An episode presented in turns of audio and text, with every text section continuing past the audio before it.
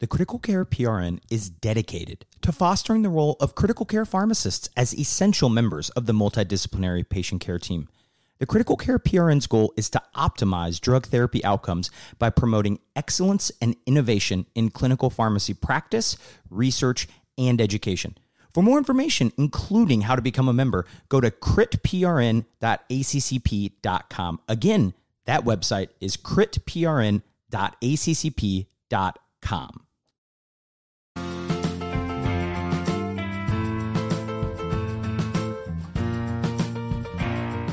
Welcome to Pharmacy to Dose, the Critical Care Podcast, a partner of the ACCP Critical Care PRN and a member of the Pharmacy Podcast Network. And I'm your host, Nick Peters. And wherever you are and whoever you are listening, thank you. Now, it is Wednesday, May 17th, and I'm recording this one day after the Emergency Medicine Pharmacotherapy with Resuscitation Conference, also known as EMPoweRx 23. Now, what an absolutely awesome conference. I'm going to get into all the reasons why I love it, and then talk about the day itself a little later. Uh, but up first, I was able to talk to Jimmy Pruitt, founder of the conference, along with many, many other things. We talk about everything from how did this come to be? What was the most challenging aspect? What were changes from last year to this year? What was it like working with so many influential EM pharmacists? And then, of course, um, shouting out so many of the individuals behind the scenes, making sure that this conference could happen. Because that's that's the one you know big takeaway is that it may have started with one person's idea, but it took way more than one to fully execute this. Um, and if you were at the conference, you know Jimmy literally had 30 minutes at lunch where he was a uh, quote unquote free, and he used 20 of those minutes to join the pod. So very grateful for his time and, and you know all that he does in the pharmacy and emergency medicine world, of course. Um, now, two reminders. So, starting Monday, May 22nd, you'll go to the Pharmacy to Dose Twitter, Instagram page, so at Pharmacy to Dose, um, and you will be voting on which articles to discuss in the April Literature Review Series in the Pharmacist Featured front of the fridge section. So, say you were published in April, you know a colleague who was, you just love a specific article, right? This is the chance to have it showcased, right? Articles from April 2023. Uh, the other thing, right? The first annual Pharmacy to Dose Award Show. Uh, I hope you've been thinking of nominees. You'll be able to submit nominations starting June 1st. Biggest thing I can tell you no CV needed. Wait, did he just say that? In an award where you don't need a CV? Yep, I certainly did. You'll still get a chance to say why they are deserving, of course, don't worry, um, but a little more relaxed than some of the other um, much more aggressive and complicated awards. Um, we're finalizing categories, so can't spoil those just yet, but let's talk about trophies. So the winners will get custom WWE title belts as the trophy. That's exactly right. Like your favorite sports teams get when they win the title. You can display it proudly Maybe when it's a particularly good day, you can wear it on your shoulder, even your waist. I mean, it's something fun, it's something different, and it's free. So, what is there to lose? So, again, nominations will begin June 1st. Um, it's been a great time down here in Austin for the EMPoweRx conference. So, let's talk about it and very, very lucky to be joined by, um, well, one of many things, right? But the big reason why he is here is the uh, creator, founder, chair of the Emergency Medicine Pharmacotherapy with Resuscitation Conference, or EMPoweRx 23. Now, of course, that's that's not all he does. You probably know him from his awesome podcast, Pharm So Hard. He also does the PACU series for learning, and then. Uh, he also just has a, a, classic side gig of being a full-time emergency medicine pharmacist at Atrium Health Carolinas Medical Center, and it's Jimmy Pruitt. Jimmy, thanks so much for coming on, man. I appreciate you. Hey, absolutely, I'm happy, to be on, and just ex- excited for everything we have going on right now. Yeah, it's an it's an absolute blast, and um, you know I love doing the conference recaps. We're down here in Austin, and I really wanted to talk to you, kind of get some details. Right, Megan Rech came on and highlighted some of the content that went in. Right, why people should register, but we're here.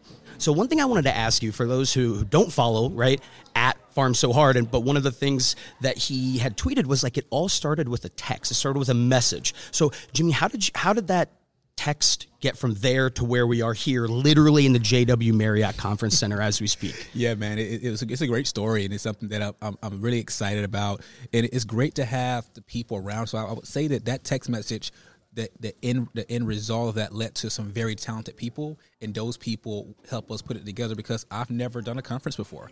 I've never done any of these things. I'm just Yeah. a guy that just said, "Hey, I think we really should do this." And we sat down, had a few meetings, and they said, "Okay, let's let's tag on Megan Rech. Let's let's tag on a few people." And then that started the the formation of the committee. And once we got the committee, people had experience creating conferences like this. So that was kind of the, the start of it.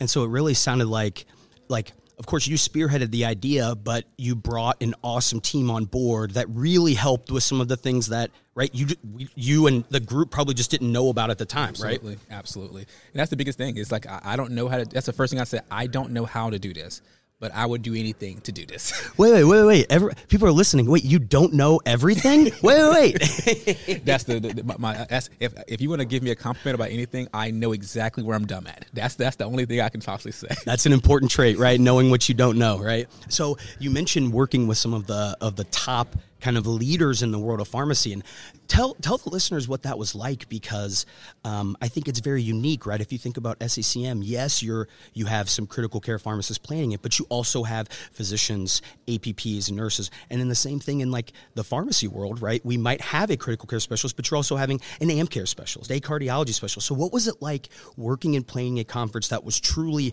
by emergency medicine pharmacists for emergency medicine pharmacists? Absolutely. The, the whole bias and forest thing really caught on, and just having a group of just selfless people to dedicate their very, very valuable time was amazing. You know, I've worked with, again, I've worked with Kyle Weant, I've worked with Kyle DeWitt, Megan Rech, um, uh, Regan Baum. Like, again, when we start started this, these are the, the, these are my mentors in the field. So to kind of take this approach and I gave them all my energy. They gave me their knowledge and experience. It was really just an in, invaluable situation to be in over the last two years and for these to become my colleagues and be able to build something special is something that I can't put a dollar amount on. I can't put anything on because it was just so phen- phenomenal to really work with these people to build something that was bigger than all of us.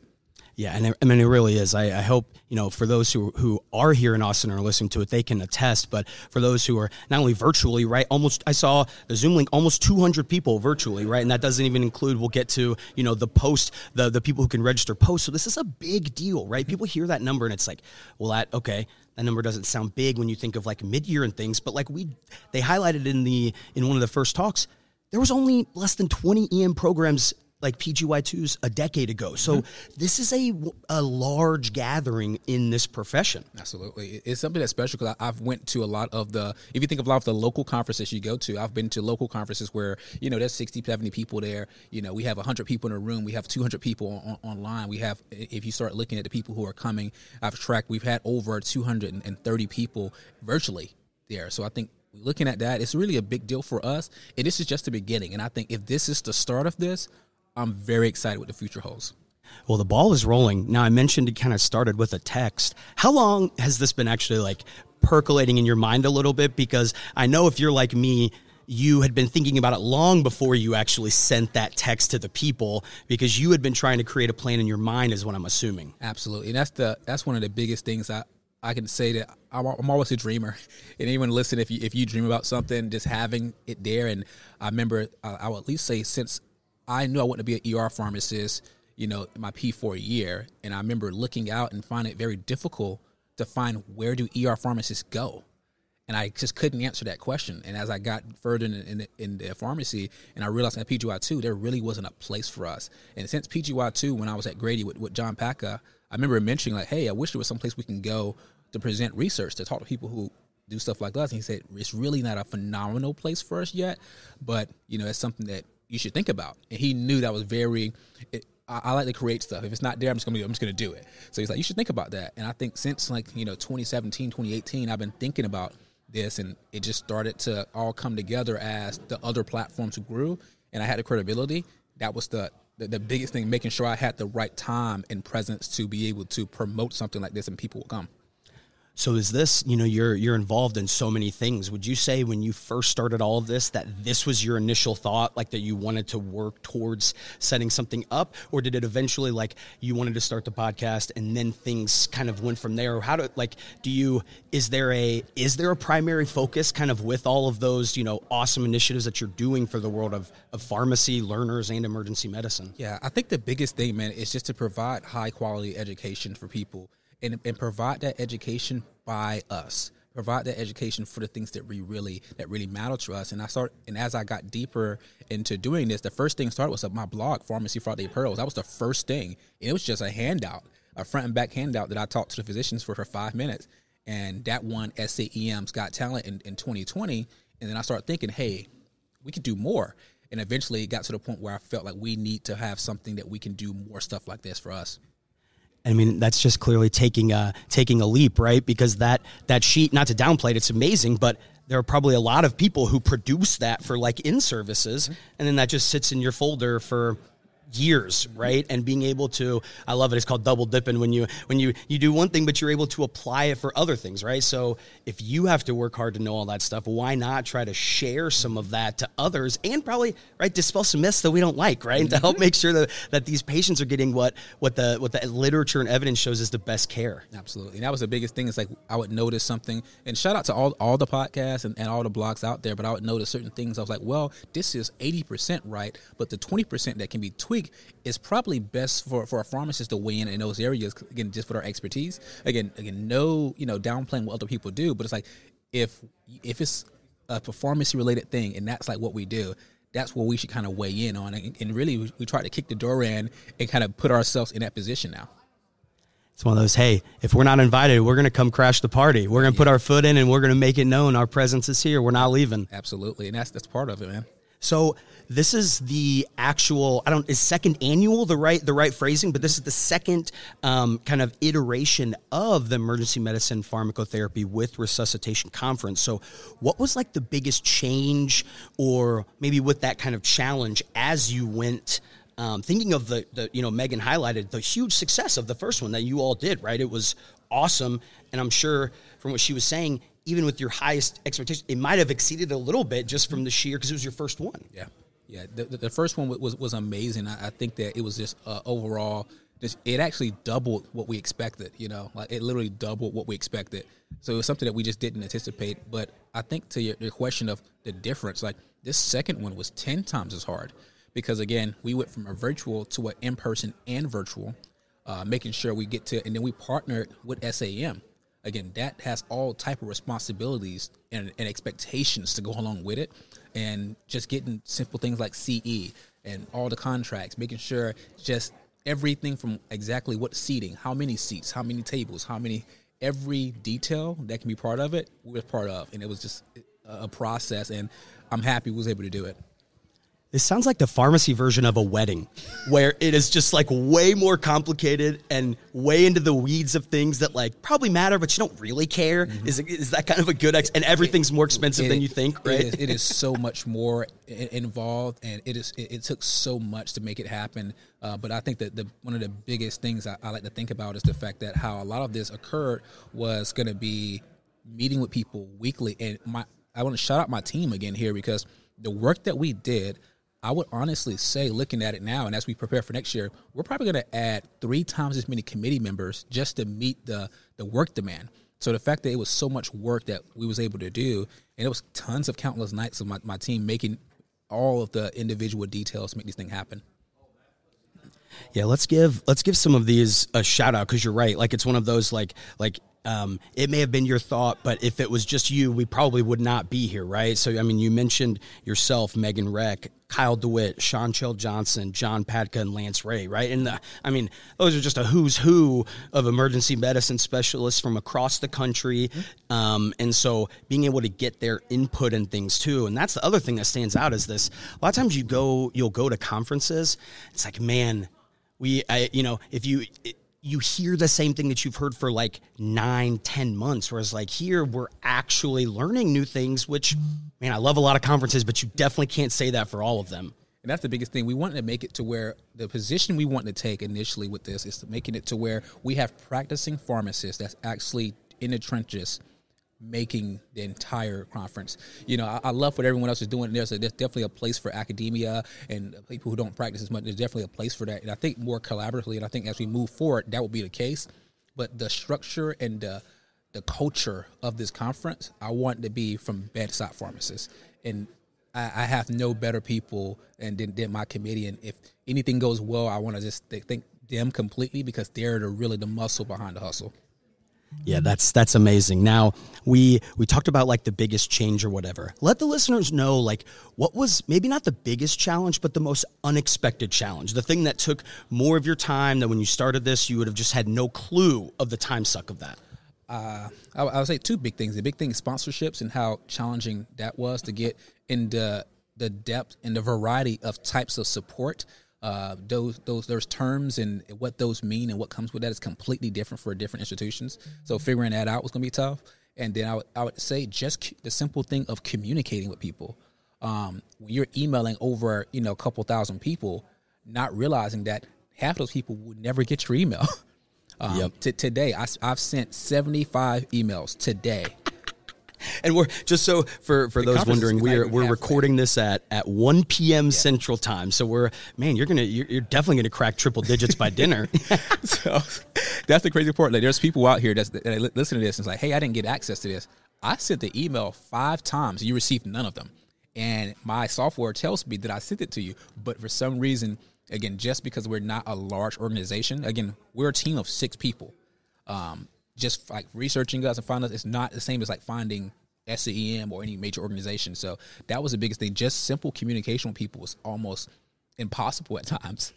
And and let the listeners know, do you have like a, a big background in like IT or computer science to where like are you would you consider yourself an expert by any means and trying to make sure a Zoom link is is okay for online audio? Oh no, man. I I, I, I kid you not. I have zero training in any of that. And all of it's just based off of just what we what we've learned over the process. And I think it's it's a testament to ED pharmacy culture. It's like, oh, you don't know something. All right, we'll just figure it out. We'll just figure it out on the go and we'll just we'll just deal with it. So that's one of the biggest things. Yeah, it would have been a survive advance if the Zoom link wouldn't followed. We would have there had been a Skype, so it would have been FaceTime, and it would have been figured out. Right? It might not have been pretty, but we would have got the link and it would have gotten done for sure. Absolutely. Um, now the um, the other thing we talked about the biggest challenge or something. Now I know you, you had mentioned your favorite part was working with the organizers and things. But what would you say in terms of like um, thinking of away from like your group that you're working with what would you say was like your favorite thing with the conference? Was it the, is it just interacting with the people? Is it picking the city? Like what, what would you say was like your favorite piece and what's going to probably bring you back to keep doing this? Absolutely. I think the relationship building that happened um, I was just just last night the, the, the thing that made me just make all of it worth it listening to someone to say like hey I don't have to support where I'm from. I'm the only one. There's not an ED pharmacist within 100 miles of me. And now I'm home. And the fact that he's been waiting months and months and months to be, be, be home with other ED pharmacists that just understand him, that was amazing. Other people who's been practicing for a while, they're retired. They don't necessarily have that, that level of support anymore. And they said that this is what they're looking forward to every year. And those connections and knowing that we're building those relationships, that to me means everything because – that's the thing. I, I, love virtual and I love all those other components, and I like the fact that we can do both. Uh, but the fact that we can build personal relationships in person, and people are looking for this for for a, another year, that's the biggest part to me, and it's keep me coming back. Well, it's real cool. I'm sure there are people that you've literally only met virtually that you're actually meeting in person here. And that's always great when you can finally put names to faces outside of email addresses. Absolutely. I had to make sure I, I couldn't put the at, you know, I couldn't find their hashtag or their, their Twitter handle to, to communicate with them. I actually had to like re- read their faces and names. So I would say 99% of the people that are at this conference, I'm meeting for the first time in person. We are, we are literally meeting for the first time in person for the listeners who are curious. So yeah, it's, it, it well, it's a wild time too, coming from COVID where everything was virtual, but it's just nice to, to get back in person. But, you know, the other thing that stood out from this is, and this is happening even in the second one, man, the virtual conference, the like chat is oh, actually oh, helpful. People are participating because you highlighted how much everyone participated in the first year, but that was all virtual. And now, still, even though there's a split, man, the chat is popping off. Yep. It's fire every every single time, and I tell people we had to move, and they we had to move the chat to GroupMe just to handle the volume again, we still have Zoom going crazy, but that's not even the, the total amount. So like that's the huge part about this, and people are yearning for this level of communication and to just be themselves, and that's what we want to promote. So the the keynote session I'm not going to step on too much of it. We'll highlight some pieces, but we definitely want people to register and listen for themselves if they haven't heard it. But it was about the progress and the future of emergency medicine pharmacy, kind of summing it up in five words. And so, what do you think is so unique about the the the community of EM pharmacists, and and how have you kind of seen them come together to because it would be very easy to plan something like this and not have two to three hundred people supporting and backing your your vision and idea. Yeah. Yeah, that's I, I, would say that's probably one of the, the, biggest you know motivators of this. ER pharmacists are resilient. Um, ER pharmacists are, are are just diverse in thinking. I would say that, and ER pharmacists want to grow and want to develop, and that's one of the biggest things that we've gotten from this. The fact that ER pharmacy, we're we're a young group, but we're continuing to build, and we're all doing it together. And it doesn't matter, you know, some of the what title you have. It doesn't matter any of those things. It matters basically we're all have an end goal to progress the profession, and I think that's what I really enjoy. Yeah, that spot on. I can't add anything else there. Now, um, we had mentioned right we're recording this on the day that this is all happening we're literally i'm stealing jimmy's lunch right now is, is what's happening so how if the listeners for whatever reason dropped the ball a little bit and didn't register and they're listening and they're like oh man this sounds awesome. What am I doing? How can they? Is there a way that they still can can get involved and, and listen and participate? Absolutely. We know we know people are, are busy. There's things going on right now, and so we now have we have a home study session that's available actually right now that they can get access to. Get that, and then w- once we get done editing all of this and getting the CE codes cleaned up, they will have access to that moving forward. So again, we're going to record everything. Uh, we're going to do the best we can to get all the sessions going to be there, but I think we'll get everything set for them to be able to review this, review the slides, review all the content we have here so they can go back and look at it for forever and get the CE credit they need for it. And I think that's the, the biggest thing that we want to make sure we capture this moment and make sure that people are able to get this later on. And and so for the listener, is that can they register at the website yeah. empowerrx-conference.com? Absolutely. It's gonna be the first thing up there. You, you go there and it's gonna be able to see the home study product and it's pretty easy to get. We'll send you an email. Okay, last question. So we these these uh, presentations have been awesome and unique. What is your favorite? Ooh, man, that's tough. That's tough. I I think so far I want to say the debate. Yeah, uh, I think only because I like the the debate structure, and that's something we really emphasized this year. And I think looking at how much goes into some of these decisions between PCC and Andexxa that, I think that was big. And just knowing that there's a lot of emotion behind those decisions, and I I just enjoy that part. The entire conference is gonna be great, and we have phenomenal speakers. But I think the the the, the, the one thing I wanted to add to the conference was a lot more debate and just making sure anything that can kind of frazzle people. But I would say second to that is going to be Frank in in all of his his nature. So again, I'm I'm happy we, we recorded everything, so people will get, get get a whole dose of Frank. But anything that he does is going to be there. So he's going to be here until he's going to be here until he passes or iPad, whatever's going to be the case. He's going to be here forever. So if you guys love yourself from Frank, uh, he's going to be here for quite a while. It was amazing. I did feel personally called out when he was talking trash about the critically care trained pharmacists who are working in the ED. Uh, I felt shots fired, but I was not alone there. But no, he's a blast. It was awesome. So, Jimmy, where can the list, where can the listeners find you? What are all the different spots so they can they can uh, look and, and take in all the great content and education that you're providing? Absolutely, man. I think the easiest way to find me is on Twitter at PharmD underscore in the ED, and uh, all of my platforms are going to be there. Uh, if you guys are interested in hearing an ED version uh, again, we got Pharm So Hard podcast. And then if you're looking for a little bit more in depth information and you want to kind of provide some type of structured learning, we're going to have Pharmacy and Acute Care University. You can find that at pharmacyacute.com or again, just Google Pharmacy and Acute Care University. That would be there. And then if you want to go to a cool ED conference where people are wearing jeans and, and going for a drink afterwards, again, you can always meet us at empower-conference.com and go from there. Yeah, there's not a single uh, suit jacket I don't see barely any no shirts tucked in. I'm seeing just nice shoes, like casual, some J's, Nikes all around. So uh, it's the best. I mean, I, I have always said it. It's like the meme, the Tiger Woods and John Daly meme, where Tiger Woods is the critical care pharmacist, John Daly is the ED pharmacist. They know how to have a blast, and this conference is no different. Uh, Jimmy, you're I can't imagine how busy your day is. I appreciate you taking a little bit of time and just letting the listeners know all that went into this and just how awesome it is, and, and just kudos on what an awesome idea and just execution. Awesome work, man. Appreciate it, man. And everyone out there, of course, make sure you farm so hard. Now, that was a fantastic discussion with uh, Jimmy uh, into the history, all that went into this conference. Uh, but let's talk about the conference itself. And it wouldn't be a conference recap episode without first reviewing the city. And this conference was in Austin, Texas, right? Eclectic is what I think of. The city, it's known for live music, outdoor activities. Um, I feel like this is the type of city when you're at a conference, you're bargaining which sessions to go to. Like, say you have a wish list of like, I don't know, eight things over a three day period. You're kind of like, oh man, I can only squeeze five of those in because there's so much I want to do in the city itself, right? So, um, if you need a visual, uh, I'd encourage you to look at uh, Ryan Feldman's Twitter at em poison farm d. He kind of had a running photo thread of uh, all the ways Austin is superior to both uh, Orlando and the Mandalay Bay. Ryan, I agree um, on all fronts. Uh, I will have to say I gained some uh, I gained some respect for Texas and its unpredictable weather. Um, it literally had a 90 to 100% chance of rain for hours each day, literally the whole time I was there. I think it literally may have rained for one to two hours total. I mean, I thought Indiana weather was uh, ever changing, but Texas is wild.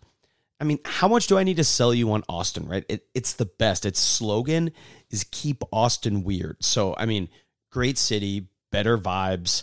Um, shout out Josiah Smith. You know him from the Medication March Madness bracket episode, uh, but he's a very, very good friend who uh, showed me around the city, had a great time a few days before the conference. So uh, thank you to Josiah. Now, the conference was part of SAEM, the Society of Academic Emergency Medicine. Now, EMPoweRx was all day Tuesday, and the SAM conference really kicks off their programming on Wednesday. And the SAEM annual meeting is self described as the premier event for academic emergency medicine. Right. And this is from their website, and, and they are the Society of Academic Emergency Medicine. Right. So it makes sense that that would be the event. Now, when you dive into the schedule, most of the content is actually focused on research and presenting clinical research. Now, I'll be working on reaching out to interview some of those featured at the conference to discuss their research. So, if you are a presenter, if you know someone, um, reach out, let me know. I'm going to be going through the schedule as well. Um, but we'd like to have an episode on that. So, pharmacy to dose at gmail.com. Please reach out and let me know. Um, but SAEM it had a different structure than other conferences. Now that's not necessarily a bad thing. For example, um, when I registered, right, you get the you get the name badge, you get all the tickets that come with it, and I received a drink ticket for a social dodgeball event.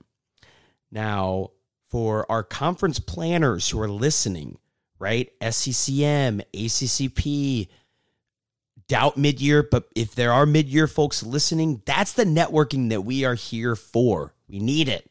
Uh, but for this episode, right, for those reasons, I'll really only be focusing on highlighting the EMPoweRx Emergency Medicine Pharmacotherapy with Resuscitation Conference. Now, if you want to see some of the things I'm highlighting, right, the hashtag EMPRX23, it lets you follow along virtually with what was posted during the conference, right? Just like with, you know, hashtag SCCM 2023, for example, right? When you're doing Congress posts, it's the same thing here, right? So you can kind of see what's being posted. So if you're listening, you can pop that up on your social media and you might get a few of the posts to see visually some of the stuff that we're talking about. Um, but in the interview with Jimmy Pruitt, you heard him say the conference was for us and by us, and it certainly was. It was a room full of EM pharmacists at various stages in their career, from postgraduate trainees to those who have retired and literally everywhere in between. Uh, but there were also over 200 virtual participants from all over the country. And someone had the incredibly smart idea to start a GroupMe chat so that everyone could could talk at the conference, whether you were virtual or in person. Now, some of you may be wondering, what is GroupMe? Now, it's a chat um, that, in my personal experience, has only been used for fantasy football discussion and bachelor parties. So I had to change both my name and my picture before joining this massive group. Now, there was one unlucky emergency medicine pharmacist that forgot to change his name.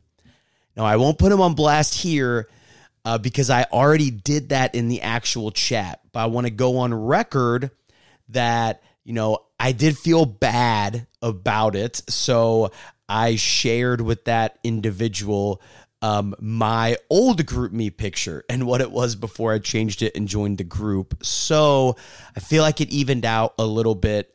Maybe, maybe not, unclear. Uh, but I'm not going to mention who it is. If you were in the chat or at all remotely um, involved with EMPoweRx, you probably know.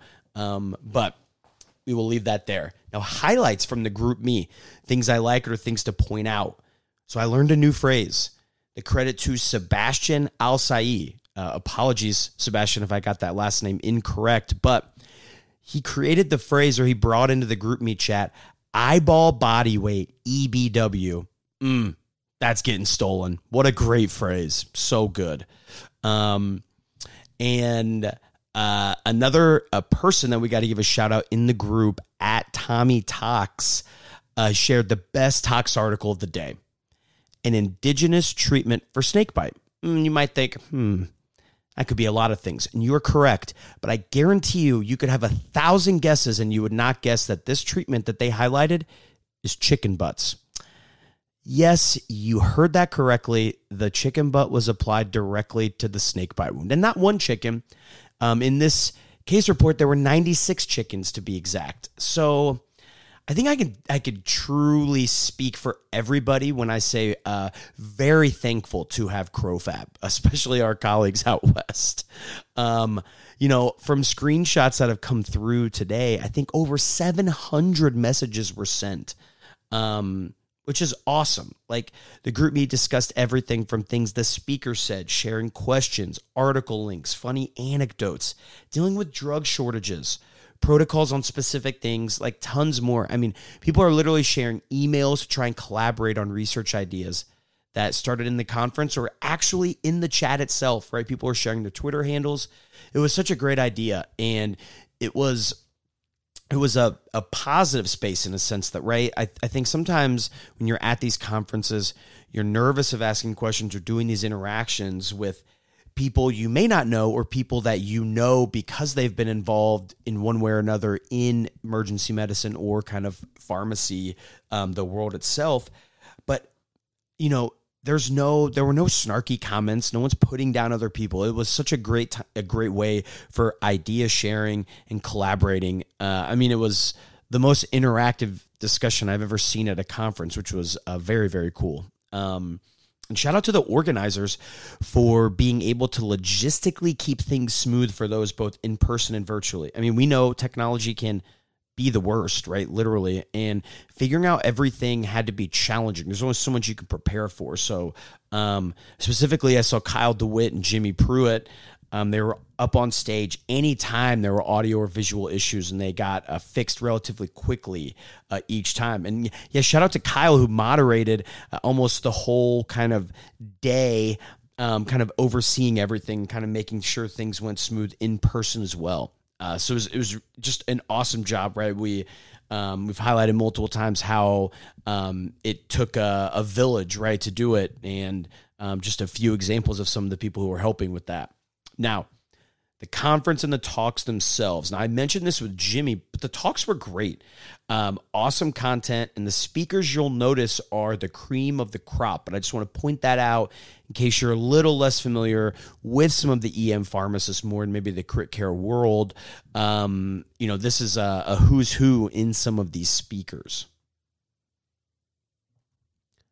The day started off with the uh, keynote address by uh, Chris Edwards, emergency medicine uh, pharmacist from Arizona. And the, the talk was entitled innovative strategies to move emergency medicine pharmacy forward. So, first, Chris highlighted Robert Elenbaas. Now, Robert Elenbaas published a paper in 1977, which is one of the first describing a clinical pharmacist in emergency medicine. I tweeted the link out to it, so um, you can find it on the Twitter at Pharmacy to Dose. But he discussed where EM pharmacy services started, where we are now, and the future. By he, I mean Chris within this, within kind of back going into the keynote address. And the discussion on the future, I thought, was what was so important. And one of the things he talked about was specifically working on creating an EM pharmacist model, right? A model that can help identify needs of emergency medicine pharmacists.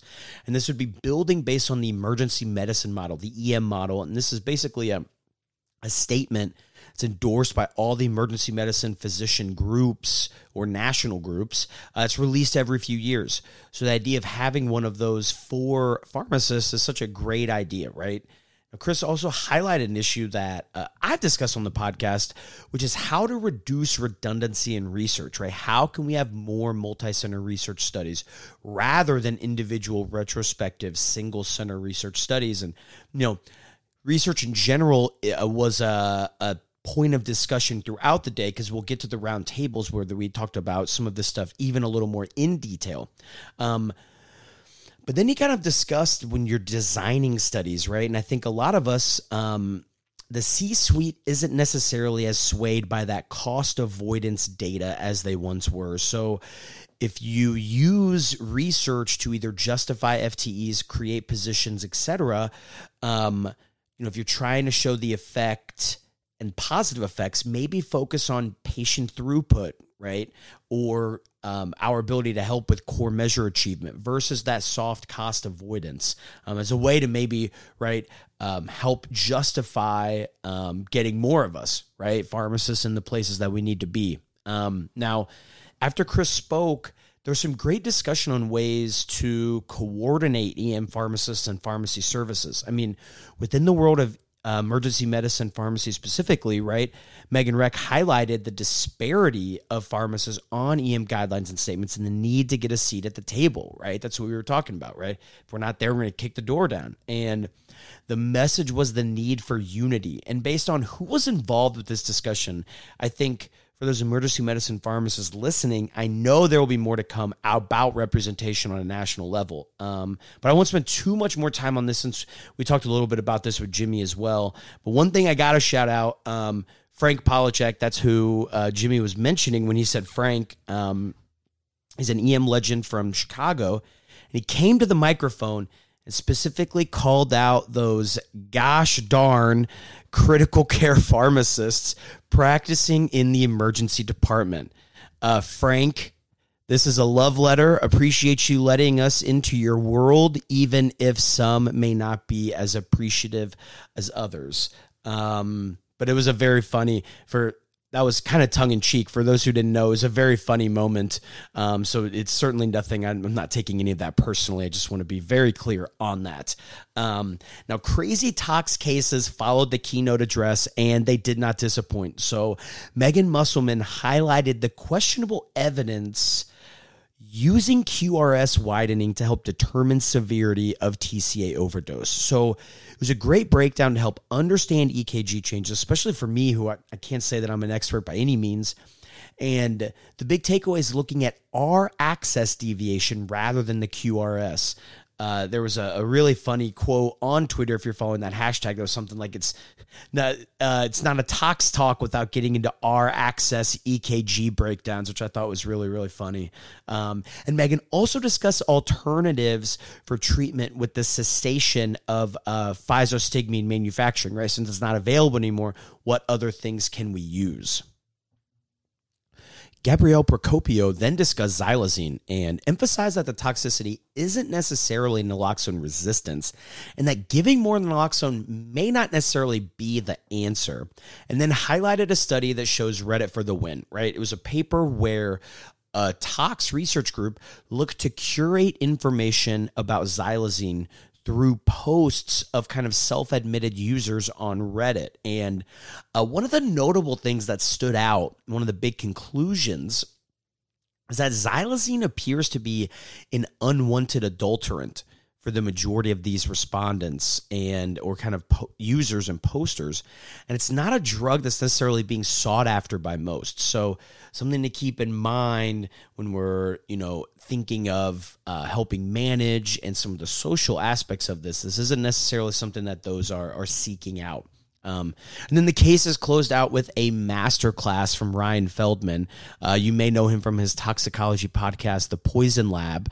Um, I think one of the great perks of toxicology, and when you go to a toxicology talk, um, or when you're preparing for it, is um, you typically have some amazing article titles, right? And Ryan started off his talk emphasizing how hard he was thinking about trying to find a quote unquote crazy case. And he did not disappoint. He brought up multiple pictures of articles. And uh, my favorite was the injection of a whole black widow spider. Now, as much as I would have enjoyed, we could just dive into that, right? Um, his talk was actually focused on bupropion overdose. Um, co-ingestion management kind of went into the detail on the timeline you'd expect seizures to occur. And one big note one thing that he emphasized that um, i'll definitely be tucking away is that tachycardia severity and duration can predict bupropion induced seizures when co-ingestion didn't occur. So don't just assume it's someone having situational anxiety because tachycardia especially in these cases um, can be a predictor of bad things to come a great pro con debate was up next. Uh, Brian Gilbert kind of battling Caitlin Brown uh, in the octagon. uh, both awesome EM pharmacists on different teams today. Uh, very different teams because Caitlin was pro Andexanet alfa and Brian was pro PCC. And the moment they walked in, you knew which side they were on because Brian and Caitlin literally had custom shirts either showing love for Andexxa or Four Factor PCC. Uh, now, was the perfect start, however, when Caitlin, who's defending Andexanet alfa, had a disclosure to note after Brian didn't have any. Now, nothing to read into there, but you just couldn't have wrote the script any better that the industry sponsored kind of product, the person on that side has a disclosure. So just funny. Um, won't go too much into the detail on the content itself because we have dived into all things Andexxa and PCC, right? The PCCs for PharmD's part one and two, the ANNEXA-4 rapid reaction episode, um, lots of, of info and places to go for there. But a few general thoughts. Love the movement. Hashtag no clotting cascade. We do not need that picture every single anticoagulation or anticoagulation reversal talk.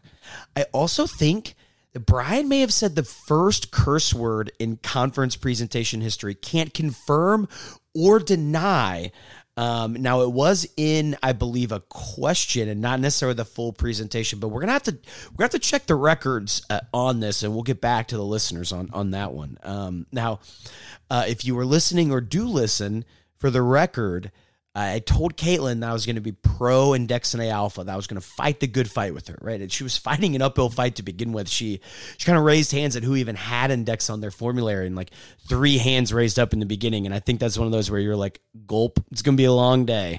Um, so, right in her defense, I kind of asked a question that was questioning the ease of PCC dosing. Um, you know, I believe it, right? But I thought it was a decent question. And I got a text afterwards that was like, wait, why are you asking that that question? I thought you loved PCC. So I, I want to go on record. This I, we are still team PCC, pro PCC. Um, but it was a, a, great sharing of information. And when you have to debate and like take the side of a drug you may not necessarily love, I think it gives you things to consider on both sides, which is really cool. Um, I mean, at the end of the day, Brian had pictures of his baby in there, and Caitlin didn't have her dog. And I think that's the difference. That's the only reason why, if you go on social media, you see some of the pro PCC posts. I think that's the reason. So, Caitlin, we got to get puppies in the next presentation. Um, but a, an awesome job by both. Um, the pro con debate's really cool. Um, a fun format in the conference kind of setting. Now, I had to miss the next couple of uh, educational sessions to go and get my uh, set up and kind of record uh, the interview with Jimmy. So there was I was able to keep up because of the GroupMe, because of the chat. So it was really cool. You step away, but you still kind of know what's happening. So some fantastic discussion on um, pandemic response and lessons we learned from monkeypox, with also some management pearls um, from Faisal Minhaj, a pharmacist from the CDC followed by uh, two roundtables where you kind of lunch and learned, and they were focusing on uh, EMPGY2s and research in emergency medicine. So, I mean, the discussion, I mean, the panelists alone, right? Mark McDowell, Caitlin Brown, Megan Rech, Megan Musselman, Ryan Feldman, Brian Gilbert. So, a wealth of knowledge and a group that is very willing to help others, which I, I, think is so important too. So, I know this was really informative, a great discussion from those who were there. You know, within research, it's thinking about and they talked about the issues with research and the single center studies. But not only that, when you're in a busy ED doing busy clinical bedside care, how do you incorporate research? How do you balance all that without letting patient care suffer? And then talking about strategies on how to collaborate within research. Um, or how does how can sites collaborate on research in emergency medicine? Um, and then speaking about the EMPGY2s, right, talking about social media for recruitment, pros and cons, and then, right, best kind of practices for PharmAcademic ways that we can do it and not die a slow death by PharmAcademic evals. So a great roundtable, awesome way to to build in some lunch into the busy day. Um, now, the post lunch talk, right? We all know this is a very important talk because you can easily lose the audience in a post nap null. And I mean, there were even turkey sandwiches, so the tryptophan was flying and EMPoweRx delivered. Uh, Charles Foster gave an over a talk on the overview of acute burn care. I mean, I've never personally treated burn patients, so I always love these talks. I always feel like I learned so much. Uh, key points that I'll pass along: severe burn patients they might not present as acutely ill as they may become. So things to keep in mind: uh, the deeper the burn, the less pain there is. You need to use caution with IV fluids, even in burn patients right? I think we think of fluids and it's like, oh, Yep, that's the one thing we do. We crush them with fluids. That's mm, not necessarily, right? And then he referenced Creep by Radiohead, an all timer song for those who are familiar with it. So obviously, reference that. Your talk's going to be instantly better. Um, one note uh, the formulas to complicate fluid requirements are complicated. Uh, I'm glad I don't have to routinely calculate total body surface area. I mean, feels like there was literally eight to ten different ways to administer over various time frames. Um, very complicated. So, uh, shout out to the awesome burn pharmacists out there, making life easier for us non burn pharmacists. Um, and then ended with an overview on managing pain, nutritional considerations, inhalation injuries, and VTE prophylaxis. Now, the patient case is then returned in a big way uh, this time focusing on emergency medicine rather than toxicology. So starting off right in that lead off spot, Chantrell Johnson discussed considerations with neuromuscular blocker reversal and what to do if your patient gets a much higher dose than they should. Uh, dosing is important, right? And it's one of those things that you have to ask that EMS team the dose and the time if they don't tell you. If they came from the outside hospital, you might have to call them up. Um, Chantrell also went into pearls about using neostigmine for reversal when it might not work. When should we maybe consider using sugammadex? Um, I mean, in this case, the example she used, the patient woke up almost five hours later after receiving rocuronium. So, um, you know, patients are not textbooks, and people get crazy doses. Uh, they're going to have unpredictable responses. So, uh, really cool considerations there. Now, Stephanie Wong followed up looking at oversedation in the ED, and it was a great lead-off quote. It's like, wait, isn't this an ICU topic? I thought this was an EM conference. so, um, I mean, she gave the example of of new nurses, less familiarity with PADIS guidelines, and high ED volume, all leading to risks of oversedation. I agree. Uh, very great points. I, I thought she described some really cool non pharmacologic interventions for agitation. Some good examples, right? Warm blankets. We know the ED is cold.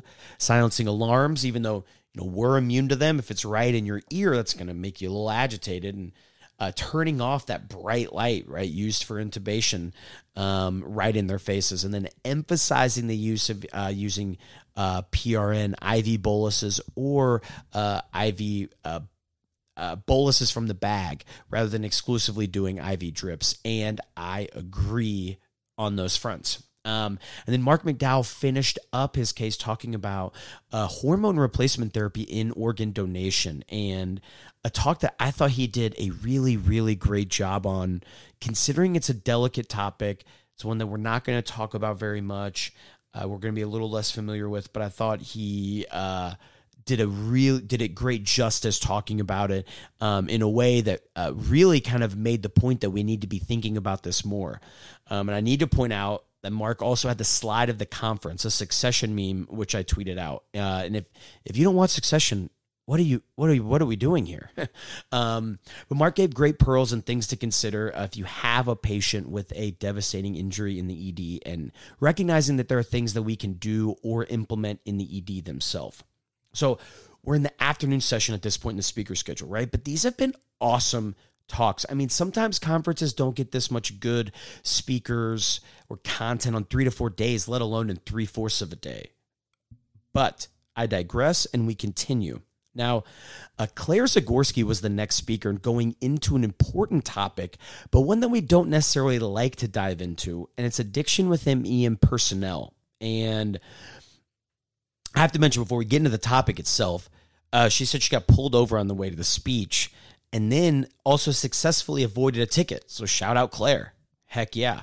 Um, now, when going into this, she highlighted that the three medical professions most at risk for drug addiction it's emergency medicine, chronic pain specialists, and anesthesia. But did note this is based on an older survey.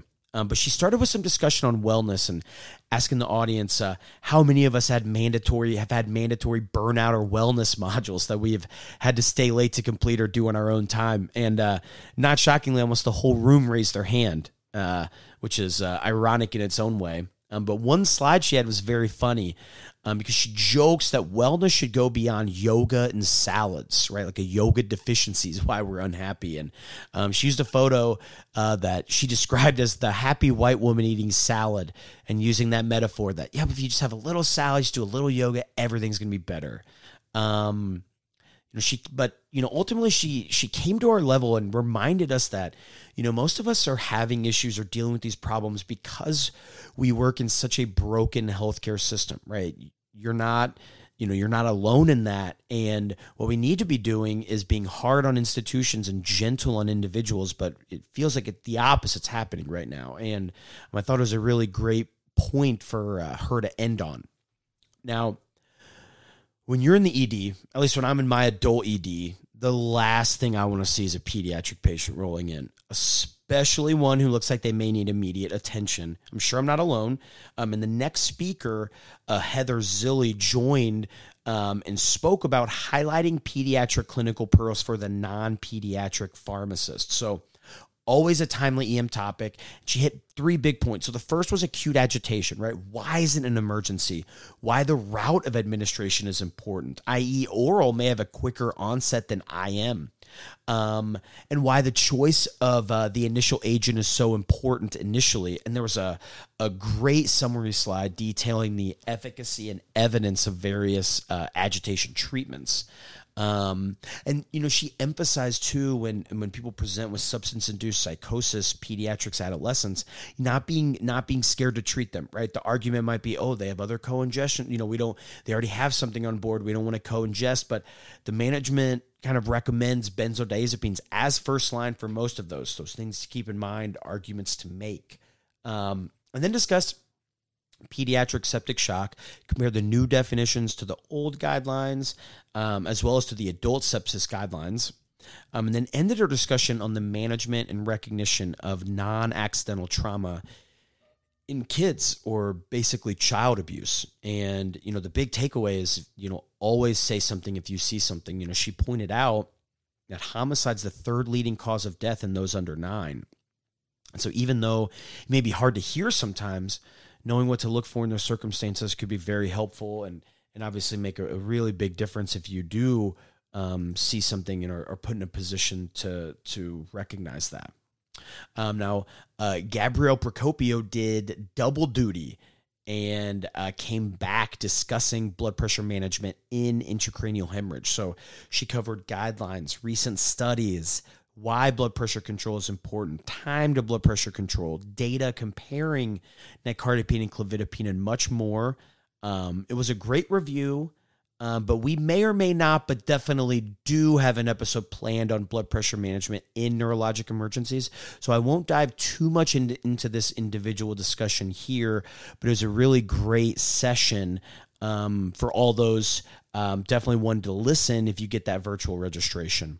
Um, and the conference ended with a really powerful session entitled Diversity, Equity, and Inclusion, DEI, putting words into action. And this panel had four speakers, right? Two physicians, uh, Dr. Elliot Blum and Dr. Katrina Gibson, um, and two pharmacists, Judah Brown and Jacinda Abdul Mutakabir and uh, the speakers as well as the audience members they discussed barriers to dei in healthcare what we can do to implement initiatives and break down barriers right? As well as including diversity equity and inclusion into research studies and projects. I mean it was a really powerful discussion where people gave personal examples of how they're treated and it's kind of a sober look at the reality of this right now you know, but the speakers gave a lot of strategies and resources for ways we can all work to improve this. Um, but I was, you know, taken aback by the courage to share personal stories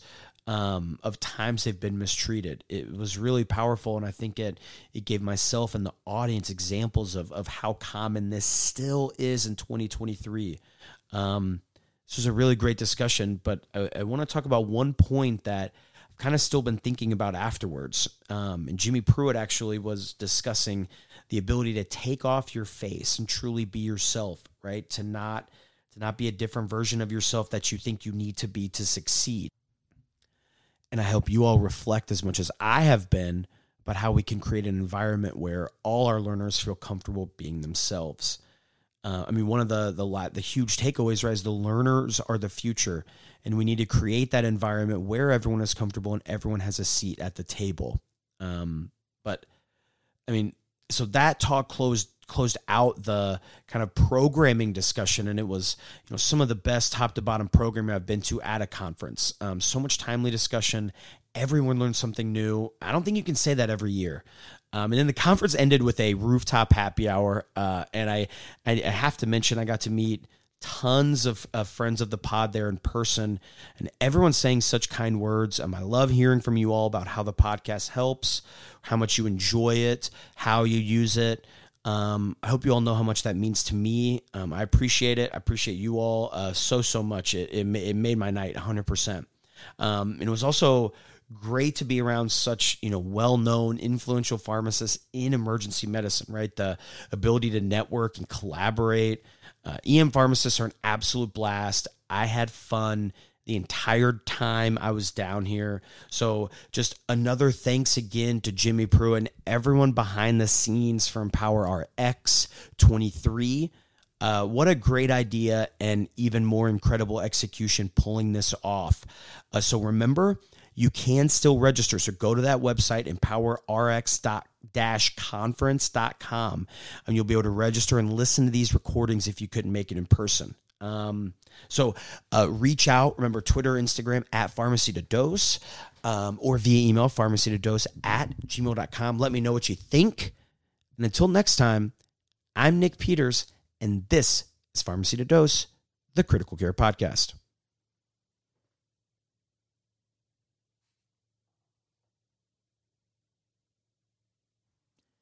QXMD builds mobile solutions that drive evidence based care in clinical practice.